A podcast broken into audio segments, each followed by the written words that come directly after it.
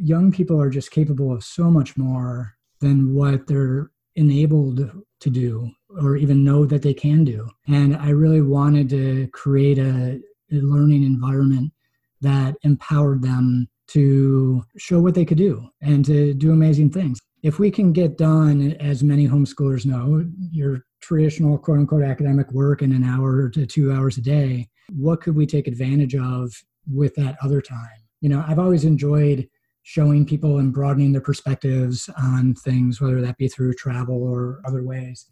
And to be able to find the time to do that with young people and really show them how broad the world is and how many places there are to go and many ways to be, and to get them the confidence and the mindset as well as the skills to be able to do those things, I felt was going to empower them in ways to literally be able to do whatever they want to do.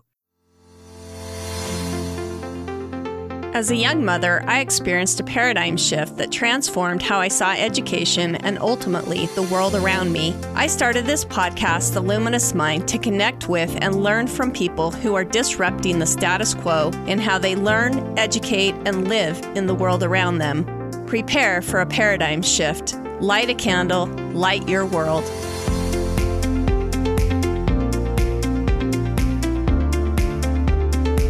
Benjamin Franklin said, "Instead of cursing the darkness, light a candle." You're listening to The Luminous Mind with your host, Rebecca Bowman.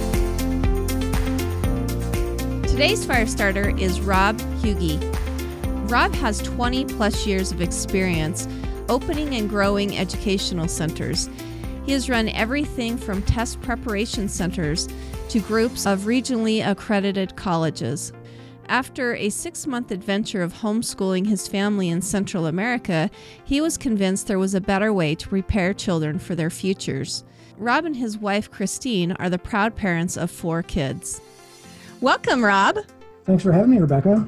I'm so excited to have you as part of our podcast because we have so many, before we were even starting, we were just chatting about a numerous amount of topics with travel and, our whole feelings on self-directed learning and all of that kind of stuff. But before we get into about all those topics that we love, why don't you briefly tell our audience a little bit about yourself? Yeah, so I spent 25 years in education now. Well, I guess that starts to make me sound old.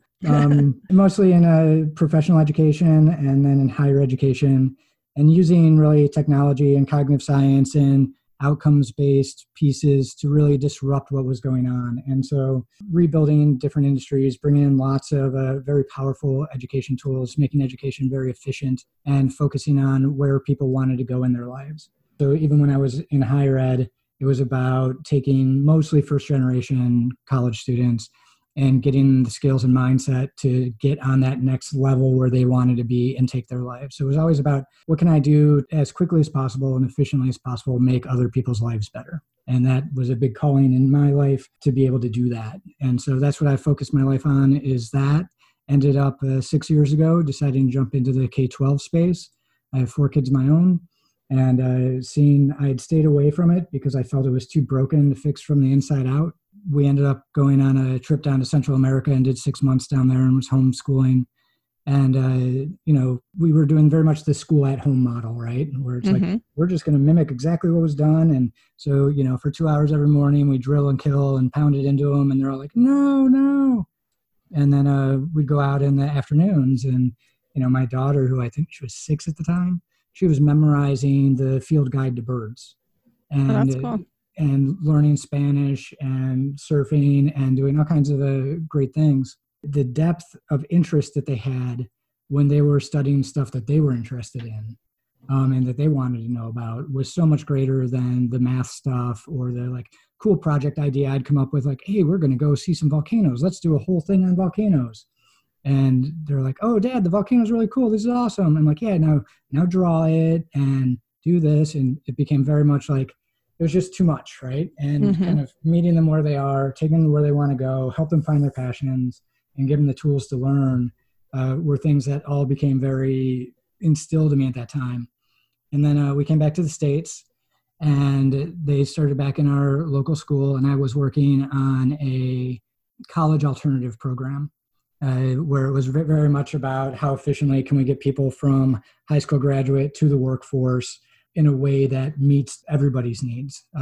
College, the value proposition is broken for a lot of people. So I put a lot of work into that, learned a lot about self-directed learning, different models there, and came up with what I thought was a pretty amazing program.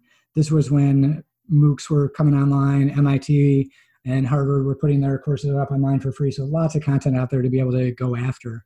So I started talking to high school juniors and seniors, and most of them didn't know what they were interested in. If they did, they didn't have the real world skills or in many cases the academic skills to be able to get there, which kind of rendered my whole concept moot.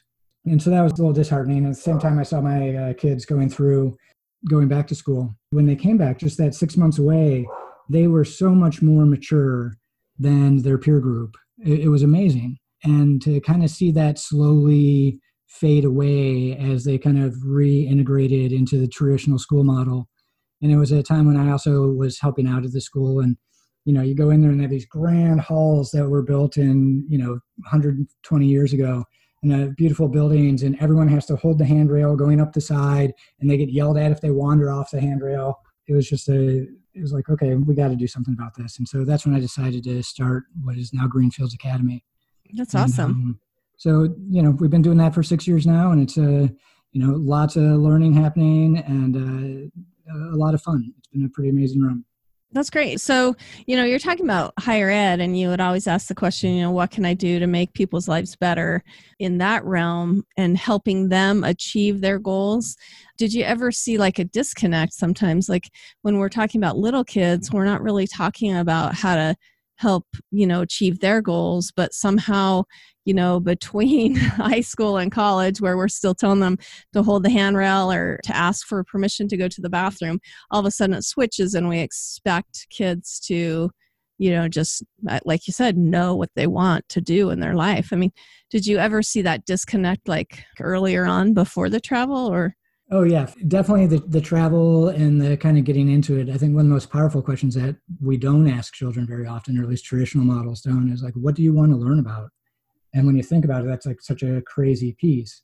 But I do think college is in that same piece where most people aren't going to college to get anything other than the check mark of the degree. So when they go apply for a job, they meet the requirement.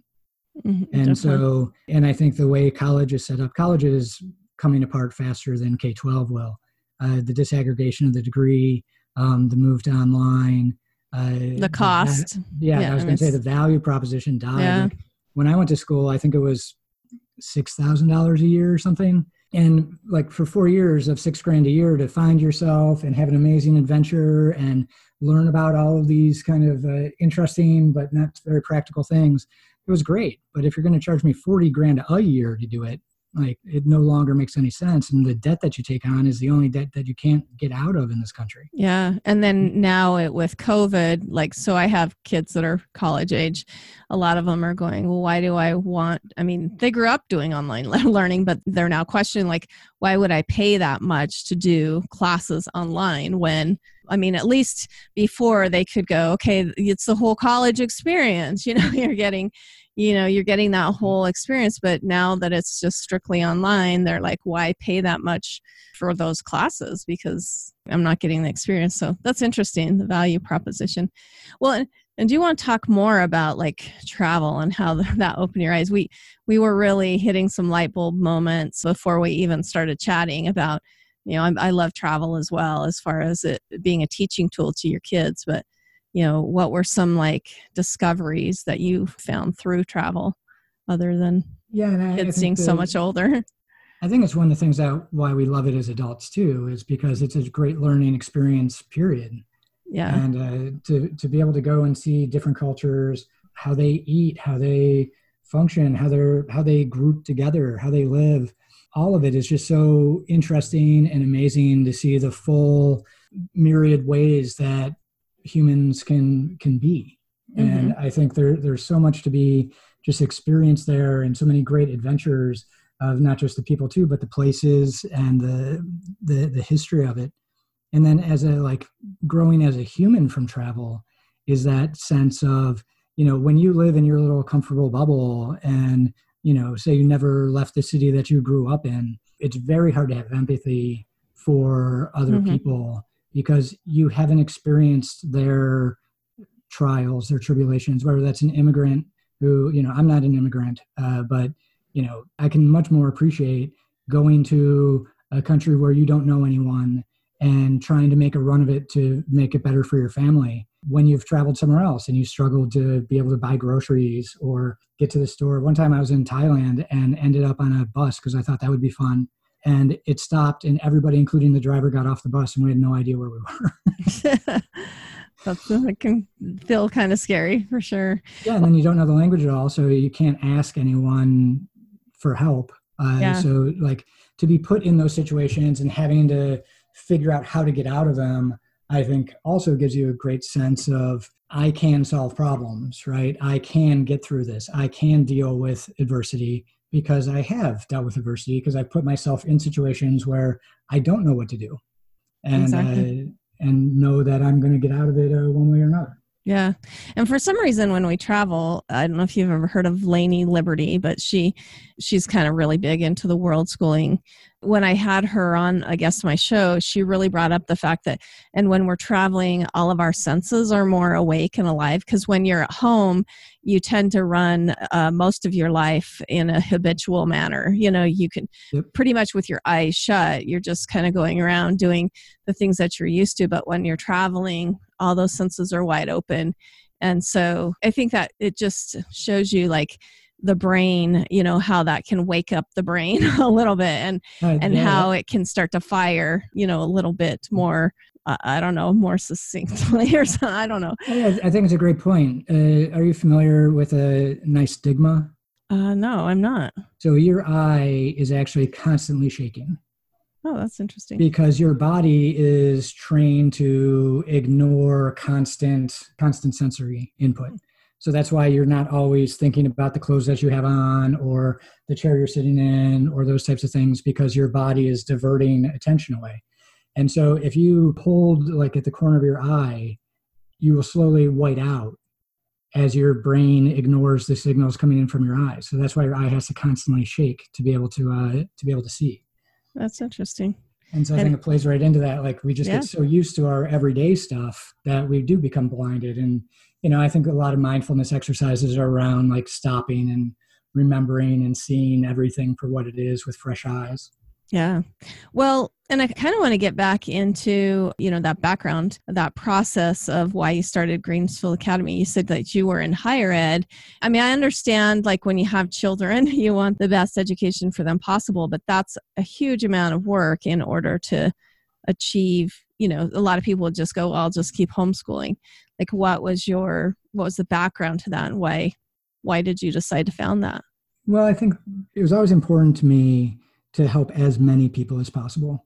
Well, and, cool. You know, if I had my druthers, the whole family would just be on a sailboat in the South Pacific mm-hmm. and be doing that. But if that's not what I'm going to do, I want to be able to help as many people as possible. And so that's why I wanted to get into the school space, because I don't think there's any more powerful way to help people than to help them learn how to learn and who they are and find their place in the world and give them the mindset and skills to be able to do that. And then I think, you know, you can really change the trajectory of people's lives at a time when generally everyone is just accumulating baggage. Mm-hmm. You know, how can we focus on not just not getting baggage, but instead like getting some new tools and a strong and resilient mindset that's going to help you get through.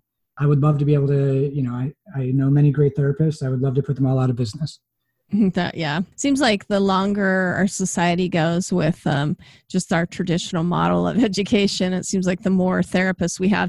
I guess there was a connection there where you were working with college students who came out of that system, you know, not even knowing who they were or what they wanted or anything like that. So I guess it doesn't seem that far off the mark, but I mean, I've tried that myself. I know it's a lot of work.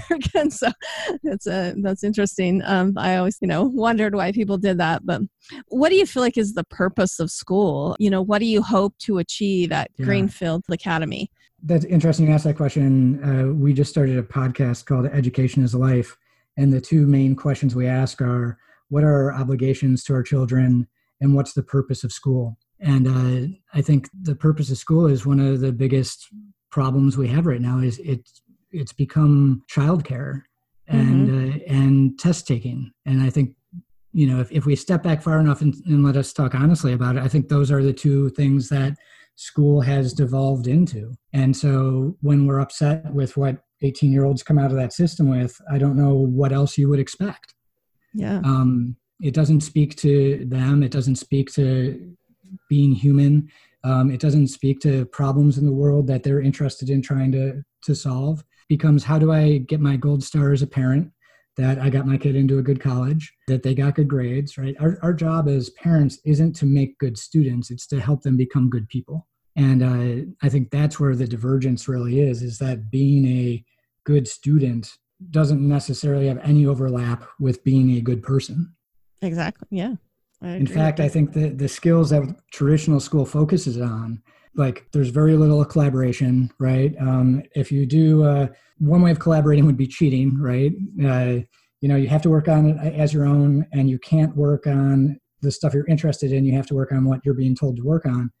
Once you come out of school, the two most important things you need to be able to do are work with other people and know what it is you want to do. Exactly. And so it's like we by pushing towards this middle, we're actually just like blowing the whole thing up. I really didn't understand how bad it was until I started interviewing families to start the school about how many young people just are living these lives of quiet desperation, knowing that this doesn't make any sense, that it's not helpful, it's just not meaningful to them. And they can't talk to their parents about it, because if their parents say, yeah, you know, I agree with you, but we just have to do it, it undermines the entire house of cards of, you know, the compulsory side of it. I think COVID's bringing out a great piece in this. Yeah. That, you know, if you want to fix school really quick, don't make it mandatory, and then see how many kids show up the next day, right? And you'd have to wholly rethink what they were doing. One of the other things that got me into it was when I learned there's a difference between pedagogy and andragogy. And I started studying on andragogy, adult learning theory. And I was like, but wait, this is all the stuff that I wanted when I was a kid. Why is it that this is only for adult learning, but for child learning, it's more about, you know, drill and kill, pour stuff into their head and make sure they do well on tests? That's so true. Yeah, that's interesting.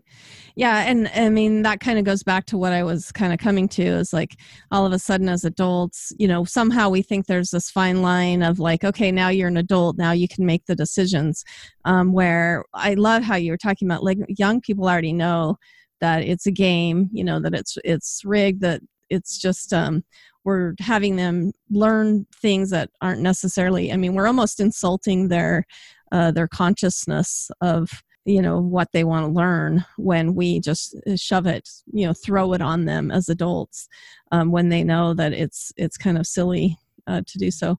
I thought it was interesting that you mentioned that COVID is really bringing this all to the forefront. And I was thinking about that with the childcare. I think many adults and teachers now see themselves for what they are.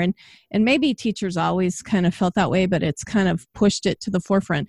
You know, Sweden didn't shut down their schools because, you know, what do they do with the kids, basically? So well, I mean, they actually did shut down their schools. Okay. But they only shut down their high schools and I think maybe their middle schools. Yeah, that's right. Anybody older than 16 didn't have to go. Was that right? Yeah, so it's the same type of childcare thing, right? Mm-hmm. Yeah. I just thought that was interesting. And many teachers, I've seen Twitter posts that teachers are really upset. Like, that's what they're talking about. Like, let's send everybody back to school because what do we do with childcare? And the teachers are really starting to feel the fact that they're just there for childcare. And that's what everybody recognizes them at, for sure. It's rough, right? Yeah. Yeah. So with Greensville Academy, like, tell me kind of the philosophy behind that. Like, what was your intent when you wanted to start that education opportunity? Yeah. I don't know what your schooling was like growing up, but I was in a really traditional public school and thought the whole thing was stupid. And I did not learn very much from it, but like the life lessons that you take away are different. So, you know, I always kind of looked at school with kind of a bit of a askew. So then seeing my kids go through it and thinking it through and watching them start to come home with homework and like just the whole silliness of it started to get to me again. And I just knew, especially from the experience in Central America and coming across some homeschooling families, that young people are just capable of so much more than what they, it's not even asked of, what they're enabled to do or even know that they can do. And I really wanted to create a learning environment that empowered them to show what they could do and to do amazing things. And they can learn so much faster than what the traditional piece is. I started getting into a good amount of research and trying to find out who has looked at efficacy of learning for kind of that K-8, K-12 mind grouping. And there's very little work done on it. And I think it goes back to the daycare thing, because no one knows what to do with a high school graduate who's 12. If we can get done, as many homeschoolers know, your traditional quote-unquote academic work in an hour to 2 hours a day, what could we take advantage of with that other time? You know, I've always enjoyed showing people and broadening their perspectives on things, whether that be through travel or other ways. And to be able to find the time to do that with young people and really show them how broad the world is and how many places there are to go and many ways to be, and to get them the confidence and the mindset as well as the skills to be able to do those things, I felt was going to empower them in ways to literally be able to do whatever they want to do and learn whatever they want to learn and solve whatever they want to solve. And so I really wanted to create an environment that was fun, that was very empowering, that enabled young people to do amazing things. That's great. So I'm trying to understand how the model works. So you talked about how, you know, basically 2 to 3 hours of, you know, we can get a lot of our required educational pursuits done in that time. So what do we do with the extra time? Do you do that kind of model where like 2 to 3 hours is spent on kind of those basics of education, and then you open it up to like, okay, now how do you want to spend your time? It's a little more complex than how I'm going to state it, but in the name of time. About 2 hours every morning, the Griffins sit down and they'll write out what their goals for the next 2 hours are. They're working towards mastery level badges in reading, writing, math, as well as some community-based stuff and some personal discovery things. Oh, that's cool. But they get to, for the most part, get to choose what they're going to work on when. And they have little groups that they set goals in, and then they come back together after those 2 hours and review how everybody did on them. And what we're really working on is goal setting, prioritization, accountability, fighting through problems, asking for help. Those are the skills that we're really working on developing under the guise of, you know, third grade math. And then in the afternoons, we work on usually group-based projects. Sometimes they're individual projects, but that can be producing a play. Every year they start their own businesses. We just did one with middle school age kids where they were role-playing different government styles.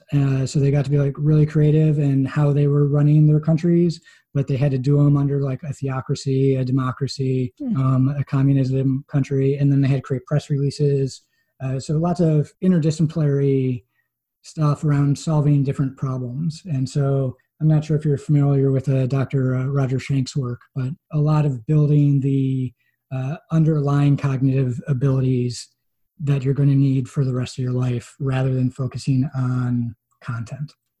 Do you want to tell us more about kind of the crux of it, of his work, of Dr. Robert? I'll let the listeners go and get after some of his own stuff. He is a very interesting, very intellectually gifted and bombastic disruptor. You should see if you can get him on the show. He was trying to like blow up Yale from the inside out, basically. You know, he's in there saying about how horrible college is while he's working there, you know, and how it goes against everything. And then he went and started a department at Northwestern. So he's done some really interesting work that has not found its way into many schoolhouses, but has found its way into more professional education. That's interesting. I find it interesting, too, that colleges and universities are a little more open to the ideas of making changes, maybe, whereas many of our traditional public education facilities necessarily aren't. Does that speak to the fact that even though many of our public universities still get government funding, they're a little more free-formed, whereas basically, you know, because one's funded with tax dollars and the other is paid for by the individual, do you feel like that the one that's paid for by the individual, obviously, they're more consumer-driven about who's using their school? Does that make sense? Like, you care about what the parents and children think. Yeah, because they can leave. Uh-huh. Right? And so I think, you know, you take away that compulsory thing and it definitely drives change faster. That being said, having worked in higher ed, it is one of the, it's also an incredibly slow changing. And it's almost designed to be that way. So the actual governance structure of a university is very difficult to make real change in. And so it is harder that way. And I think that's one of the reasons why a lot of what's happened in higher ed over the last, 20 years is really about having nicer facilities and rec rooms and all that type of stuff, because that speaks to what the students are looking for in terms of quality of life. But the actual academic stuff has not changed very much at all. Yeah. I mean, we were just kind of talking about that, the difference between going to school online and the students paying a huge amount versus now when you can visit the campus, you know, you have the life that you want, but now they're not getting that. They don't want to pay $40,000 because there's really no point to that. That's interesting. Just one more piece on that. A lot of the move to online education by traditional schools has been maintaining that same price point because it would undermine the classroom business. And so they keep charging that high rate, and they've kept out for-profit players through a regulation called 90-10, and we could do a whole 2 hours on that. But basically, if you're a for-profit player in higher education, at least 90%, 90% of your money has to come from, Rebecca, this used to be such a big part of my life. I've been out of it 10 years. I quote it so amazing how that happens. But the idea is that you can only get so much of your funding from Pell Grants and Stafford loans and that type of thing. But you also have to make sure that every student is available to those funds. So if you wanted to come in with a lower price point model, you effectively can't, because more than 90% of your funding would be coming from student loans. And so they force it out. So if you want to see K-12 change, don't make it mandatory to go. You want to see higher ed change, get rid of the 90-10 rule. That is interesting. And I wanted to touch a little bit more about that compulsion in education. Now, Greensfield Academy is a private school, right? Yeah, so there's no compulsion there. And do you find that that's kind of the difference with the quality of education too, is that parents have a choice, you know, to go there? I mean, a lot of people will say they don't, because some people don't necessarily have the funds to do so, but there's still that, I mean, they have the opportunity to go other places. That compulsion is ended, right? Yeah, I think the biggest piece, with the amount of agency that we allow during school, is that they do feel that this is about them and that this matters. We have optional days, like when we have a really bad snow day or something here in Chicago. Like, hey, you guys don't have to come to school, but if you want to, come on in. It's an optional day. The first one of those, we actually had more young people show up than we had students, because their brothers and sisters wanted to come. We had, I think it was that's interesting. In the first year, I was in the back, and they were doing an opening circle, and they started booing. And I was like, what in the heck is going on? And it turns out they were just running through the schedule to the day. And they got to, and at 3:15, that's dismissal, and they started booing. Oh, that's interesting. And they're like, you know, my old school, that was the best part of the day, and that's the worst part here. And then they negotiated with us to be able to, they wanted to do a sleepover. And so, you know, for a couple of reasons we couldn't. I don't know if this is common in Colorado, so we did a sleep under. So everyone gets their pajamas and everything else. But so they opted to be at school from 8 in the morning until 10 o'clock at night. Wow. So I think, you know, if you build an environment that people knows for them, they can feel that and they want to be there. I think it's the same thing like a job, right? Yeah. And jobs aren't compulsory. I mean, you need one to be able to pay your bills often. But if your job was like what most traditional school kids' day is, you would quit. Oh, definitely. Yeah. And they can't quit. In fact, they cannot only quit, they don't get paid, and they have to do additional work at home because their boss told them to. Exactly. Well, and then on top of it, the environment may not be a healthy environment, basically, because of the bullying or the social alignments that go on in schools and stuff like that. And so that's one thing that I find interesting is that most parents like, well, the bully situation toughens the child up. But if as an adult, you know, you were in that same situation where, you know, you were being sexually harassed or even being harassed in general by your coworkers, you know, you could have legal recourse where young people, we just kind of expect them to just deal with it type of thing. I can't remember if Peter Gray or who it was. Oh, I love him. The whole idea of they have to get through it and it'll just make them stronger. It's just not true. Yeah. It doesn't make you stronger. It makes you a victim. Yeah. And not like a victim mindset victim. Like, no, like a victim. Yeah. And it's not healthy for the bully either, because when they get out into the workforce, that behavior, you know, it may serve them in school, but in the workforce, they will end up in some kind of trouble because they can't treat people like that. Does that make sense? Like, you know, we spend a lot of time on social emotional learning, and we don't have teachers in the formal sense, right? We call them guides. We have very little direct instruction that happens, especially as you move up through the program. And by taking the adult out of the center of the room, the amount of opportunities for student-to-student interaction go up exponentially. And with that comes a lot more conflict, which is fantastic because instead of it happening out on the schoolyard where no one's there to be able to like coach people through it and help them understand it and get the learning out of it, it's happening with carrying adults around who can walk them through, this is how we talk to somebody who has hurt our feelings. This is how we approach someone who is doing bullying behavior. This is how we can hold our friend accountable and still be friends. We work on all those things during the day. It sounds like your students will end up being people who can tolerate other people's opinions without being, triggered, you know, is the word or something. No, so. Yeah, we have them tackle some pretty complex issues at pretty young ages just to see how, you know, things aren't super clear. There are two sides to things. And I think another one of the bad lessons we learn out of school is there is one right answer. And there's not in life. There's lots of different ways to get to different answers. And building those thought patterns and that ability to think is a big part. That's amazing. One of the other questions that I wanted to ask you, this school is in Chicago, which has a high minority rate, maybe.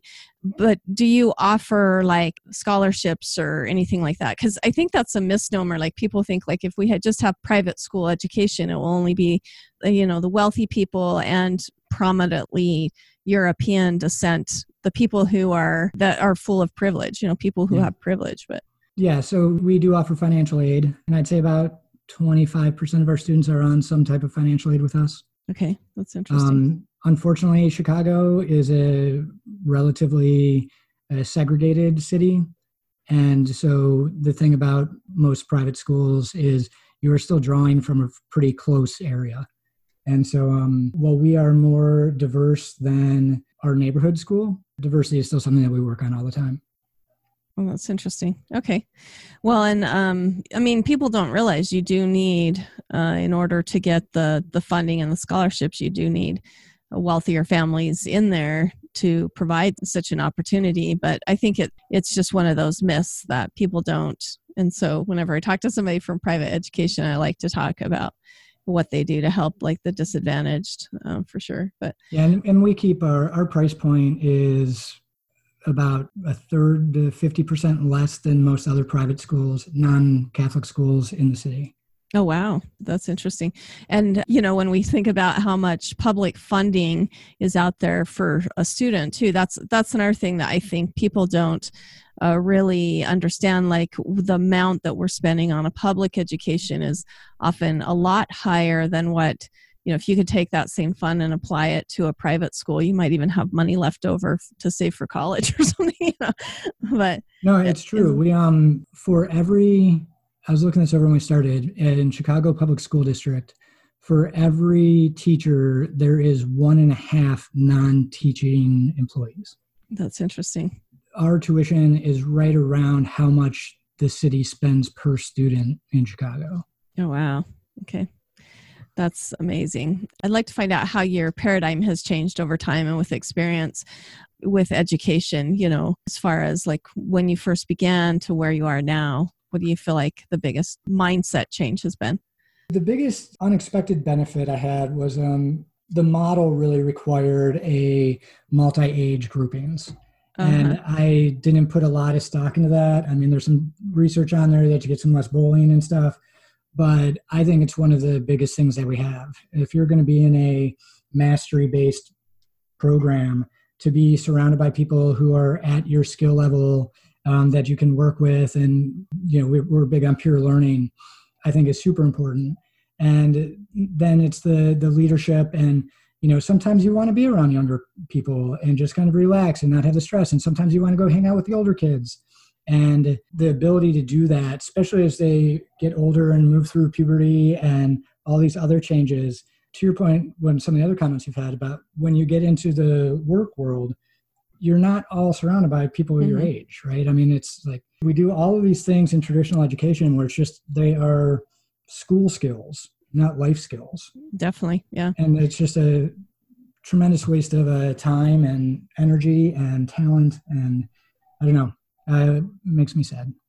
Well, and that's where I struggled going from, well, in college is the same way. Everybody there is close to the same age. I mean, occasionally you would have an older student thrown in. You know, you never really got comfortable in that situation. But I remember going to work the first time and realizing like I was one of the youngest people, and that many people were either anywhere from 10 to 20 to 30 years older than myself. And I really struggled with that dynamic. And so I think, you know, giving children exposure to multiple ages it's beneficial for them to learn how to navigate in that world versus everybody the same age. Definitely.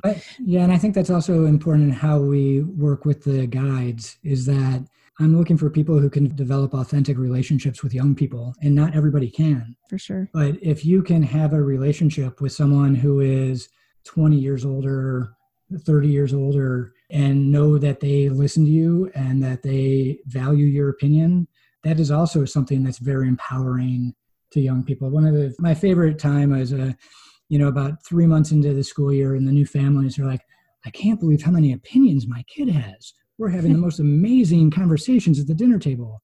And it's like, they've always been there. No one's just ever asked them to share. And I think that also helps once you get out into the world, that you can relate with people of all different ages.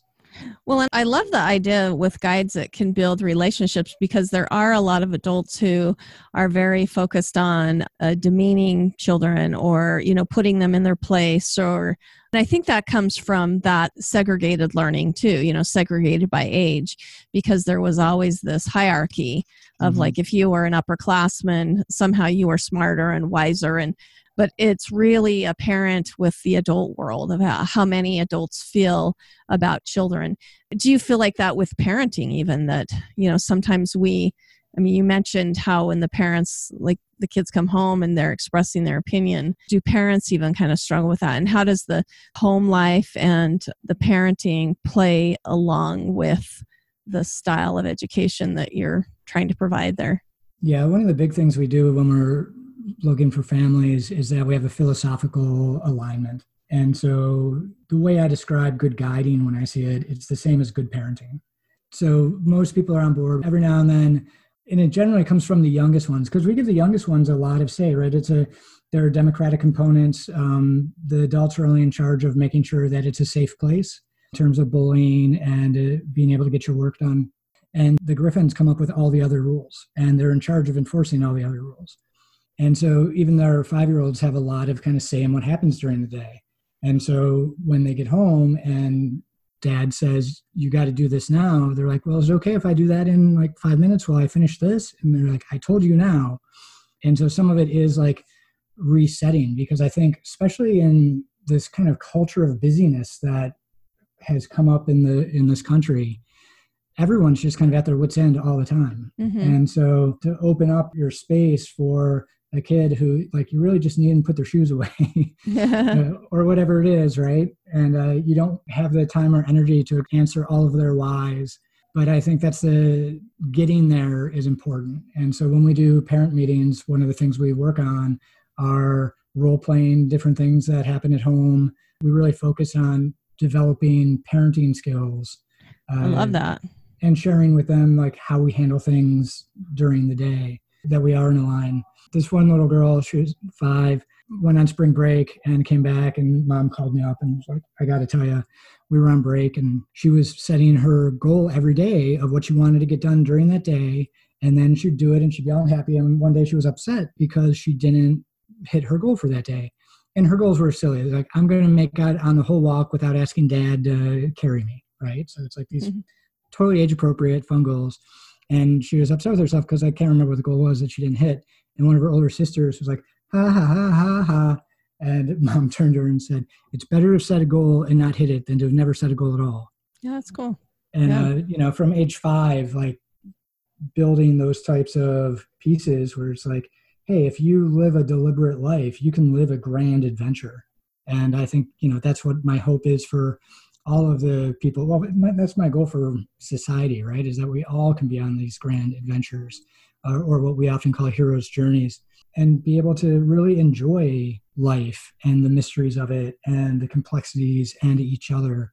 And I think we're not at a spot in our culture right now where that happens on large scale. And I think a lot of that can fall back to life they experience from K to 18 or K to 21. It makes it hard. Yeah.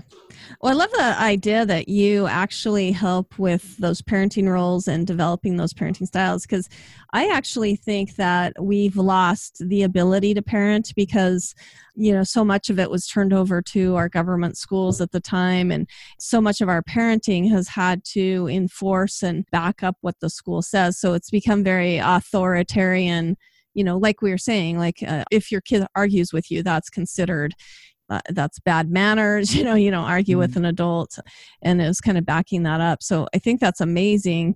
Do you have any more to say like about that parenting dynamic and what you try to do with the developing those skills? I think everybody wants to be a good parent, right? And sometimes in our, when we're being our better selves, we're really focused on it, but no one had to get a parenting license before they had kids.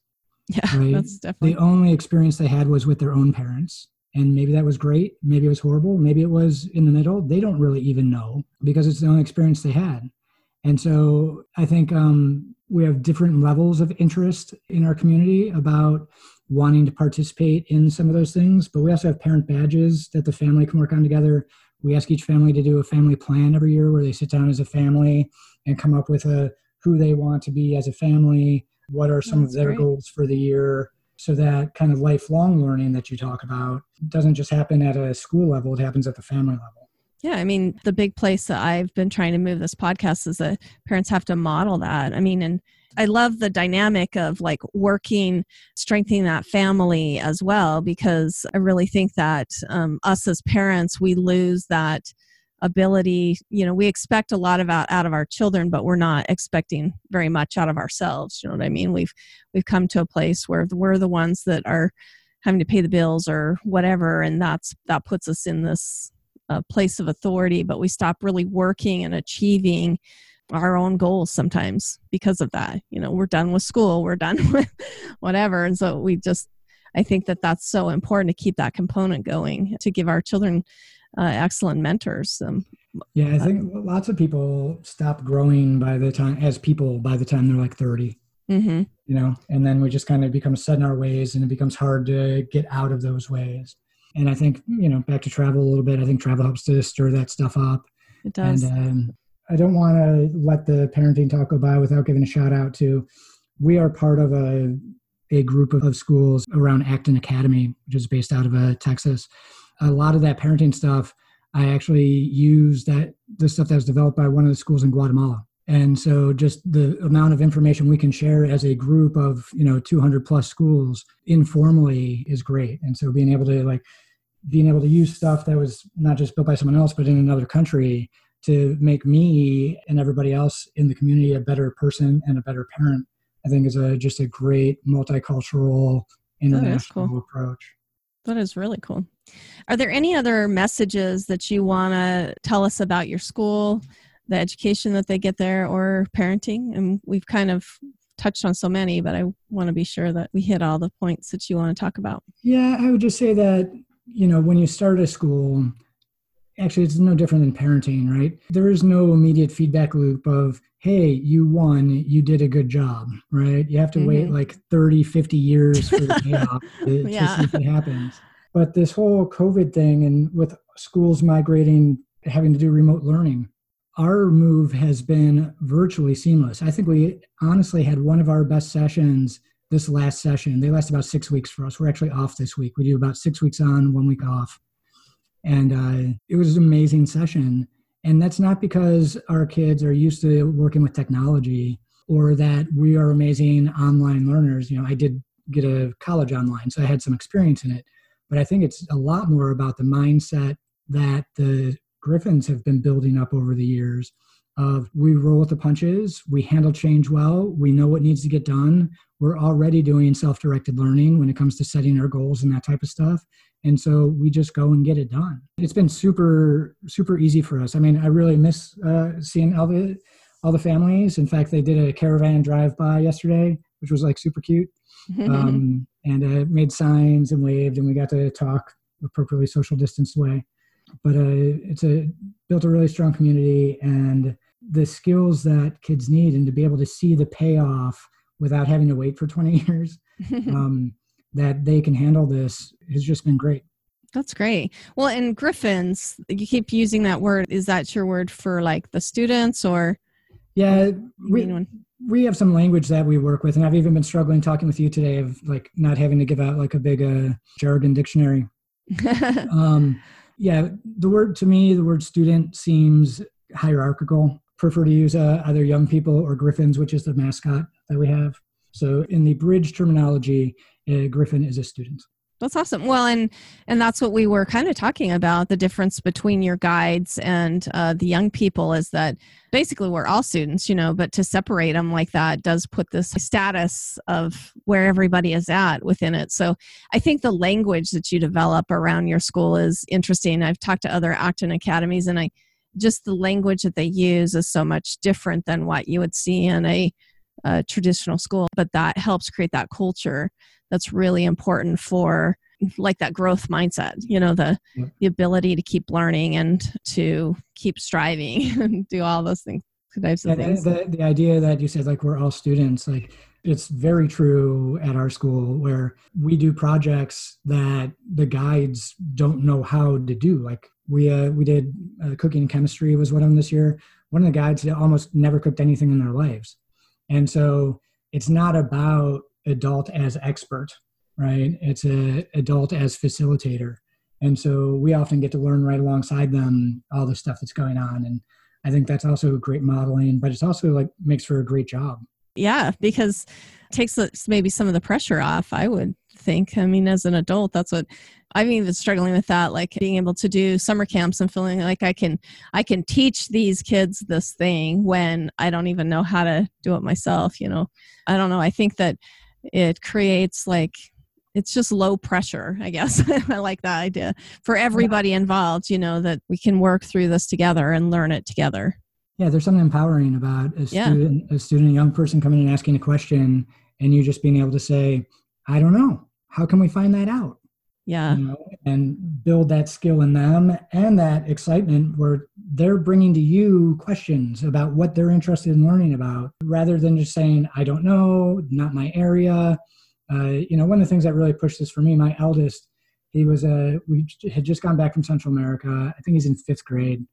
And I started doing like one math challenge question a week that you couldn't just Google, right? And I'm like, you can use any resource that you want, right?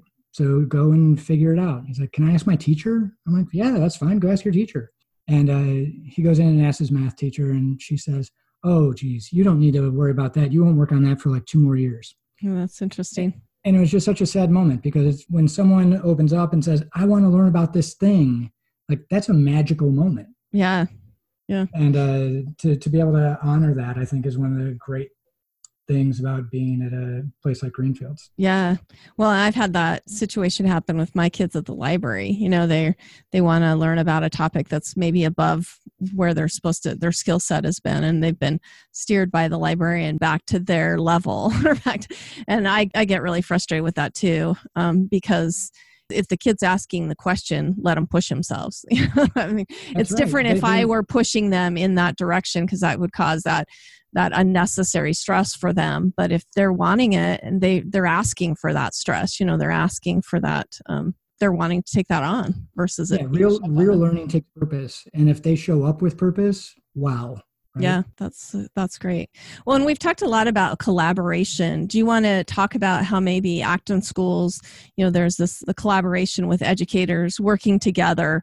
I guess I see like these types of schools being much more collaborative than what you would see in, even though they're private schools who are supposed to be businesses and somewhat, you know, money driven. There's just more collaboration. Do you feel? I mean, you've been in the education realm, but a traditional teacher has very few chances to collaborate, right? They're in a classroom by themselves with 35 students, and that's kind of the way it goes. Even just within our school, every day after school, we get together, we have a debrief for the day, we share tips and tricks, you know, how's Johnny doing on this or whatever's going on, and get advice from each other on how to do it. And then being able to tap into like the broader network. The network isn't that old. We were one of the first schools on, and that was only 6 years ago. And so to have seen it grow, and, you know, Jeff and Laura, who started it, are very much against building up a big hierarchy. And so it's about letting the community kind of start to define what it needs. And the COVID thing really started driving a lot of that. We've had online forums and that type of stuff in the past, and people ask questions, and we all get together once a year in Texas and do a lot of sharing. But how are we going to move online? What's it going to look like? How do we work with families on it? We all started to self-organize Zoom calls and do these things with people from around the world, all working through the same stuff. So everybody certainly feels like they're part of a bigger movement, and they have a bigger purpose than just being teachers or than just running a school, that we do believe there's a better way. And we believe like the power in this model is so important that we want it not just for our own kids, but for kids everywhere. That's awesome. And I love the international components, like you keep mentioning Guatemala or schools in Honduras or things like that, that there's that international component, because, you know, we've already discussed how important that is with travel and building that empathy and giving you a better sense of your place in the world, maybe. Yeah, we even had the Spanish club ended up doing a trip down to Guatemala and stopped in and saw the school down there. That's so great. Well, what do you think? You've talked a little bit about the hero's journey, creating those grand adventures. What's some of the things that you teach or encourage? Maybe that we want to get rid of maybe the word teach, but maybe encourage other people to have more meaningful or places that lead them to that life's mission. What's some advice you might give to people about that? You know, I think the biggest piece is you need to back off of the scheduling some. You know, when I look at so many young people's lives, you know, they wake up at 6 to get to school. At least in Chicago, you know, you could commute 45 minutes to an hour to get to your high school. Then you're there all day, and then you're wanting to get into a good college, so you've got some type of after school program going on, whether that's a sport or a drama or something else. You come home, you have dinner, then you have another 3 hours of homework, and then rinse, repeat. Mm-hmm. And there is no room in there for self-exploration. There is no room to find the things that you're exploring. It's just the beginning, right? Then finding the time to go after something you really like. And we don't assign any homework. That being said, you know, a large number of our students decide to work at home because they've set their goals and they want to make sure they hit them. And for whatever reason, they didn't get it done that day. But the amount of kids, we did a virtual variety show like 2 weeks into the pandemic homeschooling thing. And just all the stuff that people are working on is amazing. And it allows that freedom of time to go and do things, and that freedom. And I'm really interested to hear how many families right now are seeing their kids interested, what they're actually interested in when they're home all the time. And like my daughter, her schoolwork, we haven't launched a high school program yet. We're doing that next year. And so my two oldest are in high school now, and she's doing an hour and a half of work a day. Wow. And that's it. Right. And so if I didn't know as much as I do about how education works, I would really be wondering, like, what do they do at school all the time? Like, this is crazy. Yeah. And I think that's hard for parents, maybe in this COVID era, to realize, like, I mean, what does learning look like to parents may look very different than what learning actually is to young people. Does that make sense? Like, there's kind of a disconnect of what we think learning is versus, I mean, I know with my own children, because I homeschool them, they had a lot of extra free time. And sometimes I would like, what are, you know, I don't understand like what they're doing. I thought, like my middle son, I thought he was just playing on his iPhone a lot. Comes to find out he's actually writing a book on his iPhone on like Pages or something. But, you know, I mean, to us as parents, once again, we go back to that parenting thing. It just, it's a challenging thing to know how to strip that off and let kids learn. And I agree, like the overscheduled parents are overscheduled. Nobody's getting enough sleep, and that causes problems with temperaments and, you know, how we talk to each other, as well as our learning. Our brains are just not meant to function, you know, for a full 20 hours a day on hyperdrive, you know. And I think, you know, one of the reasons named my podcast Education is Life is because you're always learning. Mm-hmm. And so I think just having that, we work hard to actually blur the lines between the learning you're doing at home and the learning you're doing at school. You can get school credit for all kinds of stuff that you do at home, whether that's reading or learning new piano songs or whatever it is. Mm-hmm. We have excellence goals. We have adventure badges. We have other things that you can get credit for.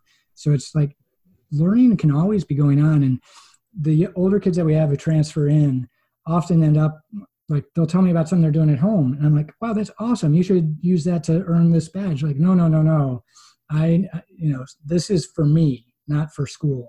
And that's interesting. And that mindset is just like so hard to break through. When people come in, they go through what I call freedom shock. And it's like, wait, no one's going to be telling me what to do right now. Like I can, from silly things, like I can just go to the bathroom when I need to go to the bathroom to, if I just sit here and stare at my computer or lay on the couch and don't do anything for an hour, no one's going to like yell at me. And it takes them about a month for each year of traditional school they've been in to kind of like work through that of like, oh, I want to learn about this. And we've worked to shorten that by prodding them with some questions and getting them going. In the beginning, we just kind of let it play out more naturally.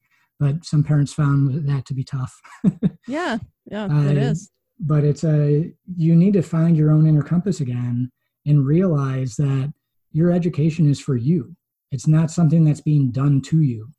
And that's a hard one for a lot of kids to get their heads around after being in traditional school. Yeah, we do very little work in traditional schools, traditional education about metacognition, right? And really thinking bigger about what's going on. And that's, I think, especially as technology advances and artificial intelligence becomes a big deal. I mean, it already is, but it's going to become they're saying 50% of jobs today are going to be automated within the next 10 years. Computers can do math so much better than we can, right? And we're spending how many hours on this? We're like, we need to get back to like, how do we empower the humanness? Mm-hmm. Because if we can know what computers are capable of doing, we can bring our full selves to the world, to challenges, to opportunities, and then come back and say, hey, okay, I need an engineer, I need a software person, I need a creative person so that we can solve this problem. And I think that's the type of learning and thinking that we need to ask them to be doing more of, because it's what their future is going to be. Yeah. I always think of the time, like sometimes we're preparing children for a world like that we as adults don't understand. You know what I mean? Like, how can we do that? You know, when down the road, they're going to be working with technology that we couldn't have even phantomed, you know. And the fact that just the podcasting, for example, I never thought that I'd have my own show, you know, like growing up, though, just wasn't even a thing, that it's better for a child to prepare themselves for the future than an adult, like trying to prepare them so that, you know what I mean? I guess maybe that goes with it doesn't work. No, the speed of which the world is changing, there's no way that we can predict what their lives are going to be like or the world that they come into. Yeah. I feel like I can predict that it's going to have some significant challenges that they're going to have to deal with. But definitely some significant, like they're also saying like 85% of jobs in the economy that these kids come out into don't exist today. Mm-hmm. Yeah. And so what we can do is get them the mindset, get them the skills, get them the ability to learn and the confidence that they can solve problems and do things. Those are the big skills to get out there. And then the quality of life, right? I don't want schooling or growing up or education to just be about, oh, look, I learned my 3 R's and some history stuff and some science stuff. You know, I got set up to have a happy and fulfilling life that I am confident in myself and what I do and where I'm going.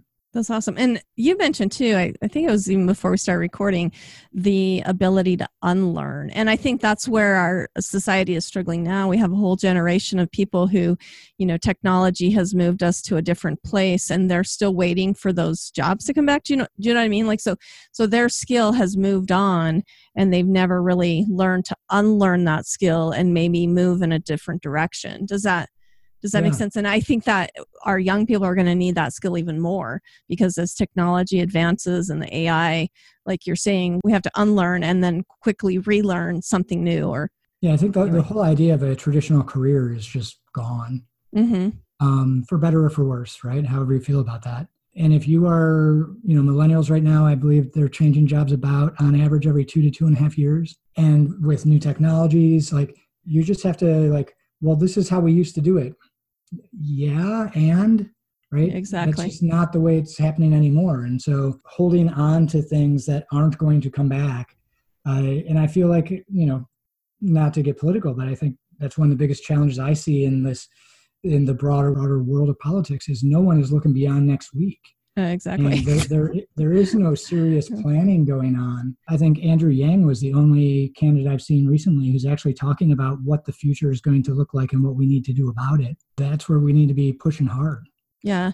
Well, and that's where that hierarchy thing that we were talking about is really, it's regressing our society because we have a lot of older people who are trying to get back to what we were, but society has moved on and it's time for us to, like we really should be. I mean, Andrew Yang is one of those younger politicians and I'm not endorsing one way or the other or whatever, but you see like his mindset's different than maybe some of our older politicians that have like, okay, this is status quo and I've earned this, but they're still thinking in a very old way that's disappeared. It's gone. So. Yeah, it's all become about campaigning anymore. No one wants to govern. Let's talk about like a habit that you feel like in your personal life that helps create a better learning for that individual or for even for yourself. Yeah, I think it's just an openness to new things and, you know, defaulting the best you can to yes being your approach to life. Then I think it opens up a lot more doors. I think a lot of people, hey, have you tried this? Do you want to do that? And it's easy to come up with 1,000 reasons to say no. Yeah. But try to find that reason to say yes. And if you can get that mindset, I think that feeds learning forever. Exactly. Well, in times that I've said yes, I always learn, even though I may be a little bit scared or whatever, I always learn new skills, which help me, you know, to improve. But if we're saying no, or I don't know how to do that, a lot of times we miss out on opportunity to be able to maybe learn something different and new. Yeah, and I think the more that you learn, the more it informs your worldview. Mm-hmm. The broader outlook you have on things, the better you're going to be at identifying solutions to different problems that come up, whether it's in your life or in your community or whatever. That's great. So what kind of long-term goals do you feel like, you know, you have for yourself and for the school, and what's the legacy? I mean, how does that tie into the legacy that you hope to leave Yeah, I don't know. Legacy is a weird one for me because, you know, one of the things about the type of school that we do, even the type of leader that I often am, I like to talk about vision and put it out there and hold it and empower people and give them the tools to go and do it and see for themselves what they're capable of doing. And that brings such satisfaction to me. I like to like kind of stay out of the limelight in that. And so being like head of school or now doing a podcast feels wildly uncomfortable to me. You know, I love that humility though, because I think that's what makes a good leader. We're missing that too. You know, the humility.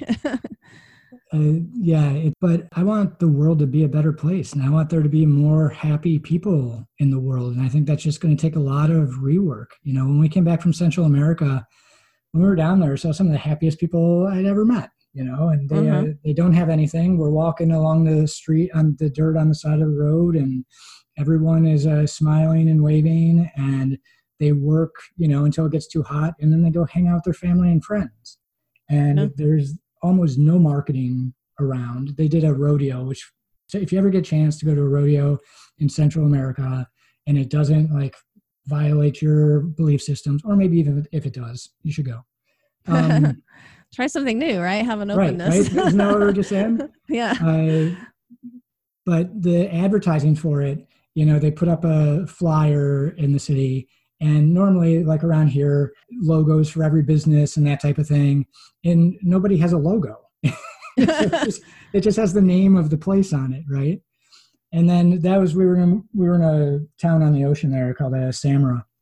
And as we moved towards the capital, billboards started coming up, $200 jeans again, stiletto heels. And that like easiness and happiness just also went away.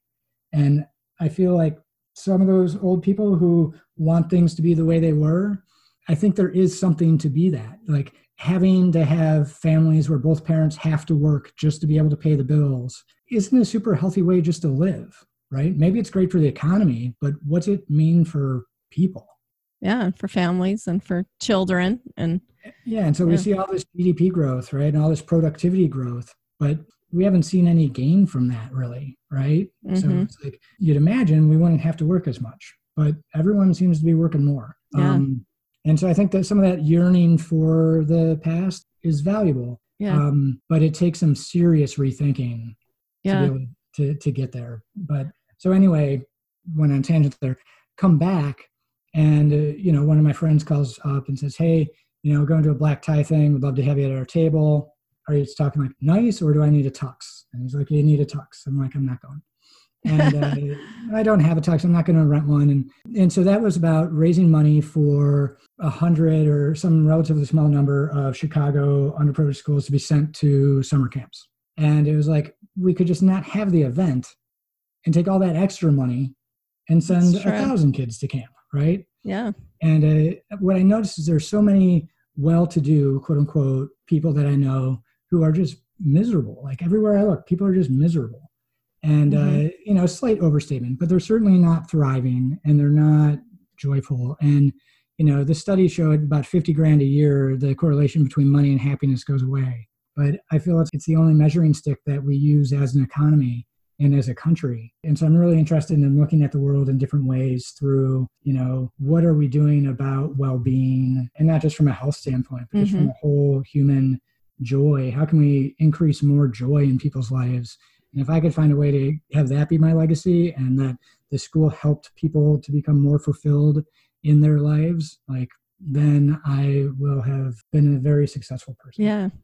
Well, I think a lot of Americans were addicted to that stress. That's another place I feel like young people can teach us things though, because that's one thing when you look at the generations, millennials tend to be more about the experiences.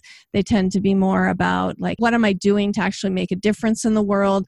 Whereas many of their maybe parents and grandparents were all about earning as much and getting as much and, you know, whatever. But once again, that's where that generational thing could really, we could really learn a lot if we would just take on a little bit more of like that millennial attitude, like what's the overall experience going to be like, you know, it's more about experience than, you know, how much I'm making or something like that. To pull it back to education, I think that's the system we built, right? You get your grades, you get your gold stars, you do everything you're taught, so you get told to do, so you get into a good college, so you get a good job, so you make a bunch of money, so what? Yeah, what's the end game there? Yeah, so we die with a bunch of stuff. Yeah. Congratulations, you won the game. Exactly, exactly. So I love the idea, though, that I feel like there are a lot of people starting to rethink that. I mean, myself, I'm a Generation Xer, but that's what I love about millennials. They've taught me how to think about the experience, you know, like we downscaled, which are realtors, like I've never seen anyone do that. Usually, you know, people go up. They're always up for a bigger house. And we were like, well, we want to have more of our focus and our resources going to our overall experience, not just paying for stuff. You know, that's just. Yeah, living below your means is definitely something that the millennials are working on harder than the last couple of previous generations. Exactly. Yeah. That's exactly right.